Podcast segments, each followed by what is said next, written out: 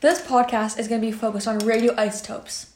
As I'm here with the incredible scientist Brooklyn. So, Brooklyn, may you start us off as we discuss about radioisotopes? Radioisotopes is such a grand topic. It's found all around us. Do you think you can focus on gold 198 isotopes for this podcast? As in, do you know who discovered gold 198 isotopes? Well, discovery was possibly observed for the first time in 1935 by Enrico Fermi, and some people say AU 198 as it's the symbol for gold 198 isotopes. How marvelous! As radioisotopes are so interesting, I want to know where they're found. Well, there's many sources. Gold 198 is found in the Earth's crust as well as seawater, but we can't extract it from there. It's also found in veins and alluvia deposits, and it can't be separated from the rock and ores. So, what decay is it exactly? Gold 198 decay is beta decay, where it releases a beta particle to become more stable. What about its half life?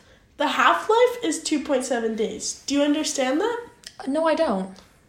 Well, it means it takes 2.7 days for half of the original sample to decay. Oh, I see. But why does this even matter?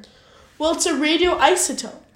As I said in the beginning of this podcast, it's found all around us and it's useful. Can you possibly go into more description of where and how this isotope helps us? Hmm. Gold 198 seeds are used in brachytherapy. Brachytherapy involves inserting a radioactive source inside or next to the area requiring treatment while reducing the radiation exposure in the surrounding healthy tissues. So, what treatment is brachytherapy used in? Brachytherapy treatment is often used for breast, prostate, and skin cancer. This is so fascinating. I'm sure there's way more ways it can be used. Oh, yes, there is.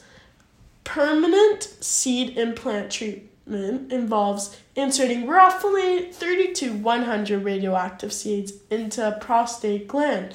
Gold 198 seeds are utilized in that procedure. So, is there any diseases it will benefit? So, by benefit, there's not like an antibiotic, it helps while you're having this disease, but it does benefit with it can diagnose liver disease. That's so crazy to know how all these radioisotopes help so many things around us, with most people not even knowing what exactly it is. Yeah, and remember, this is just gold 198 isotopes. So there's so many more radioisotopes, and look how much this benefits. But gold 198 isotopes are also known for AU 198 isotopes. Cheers!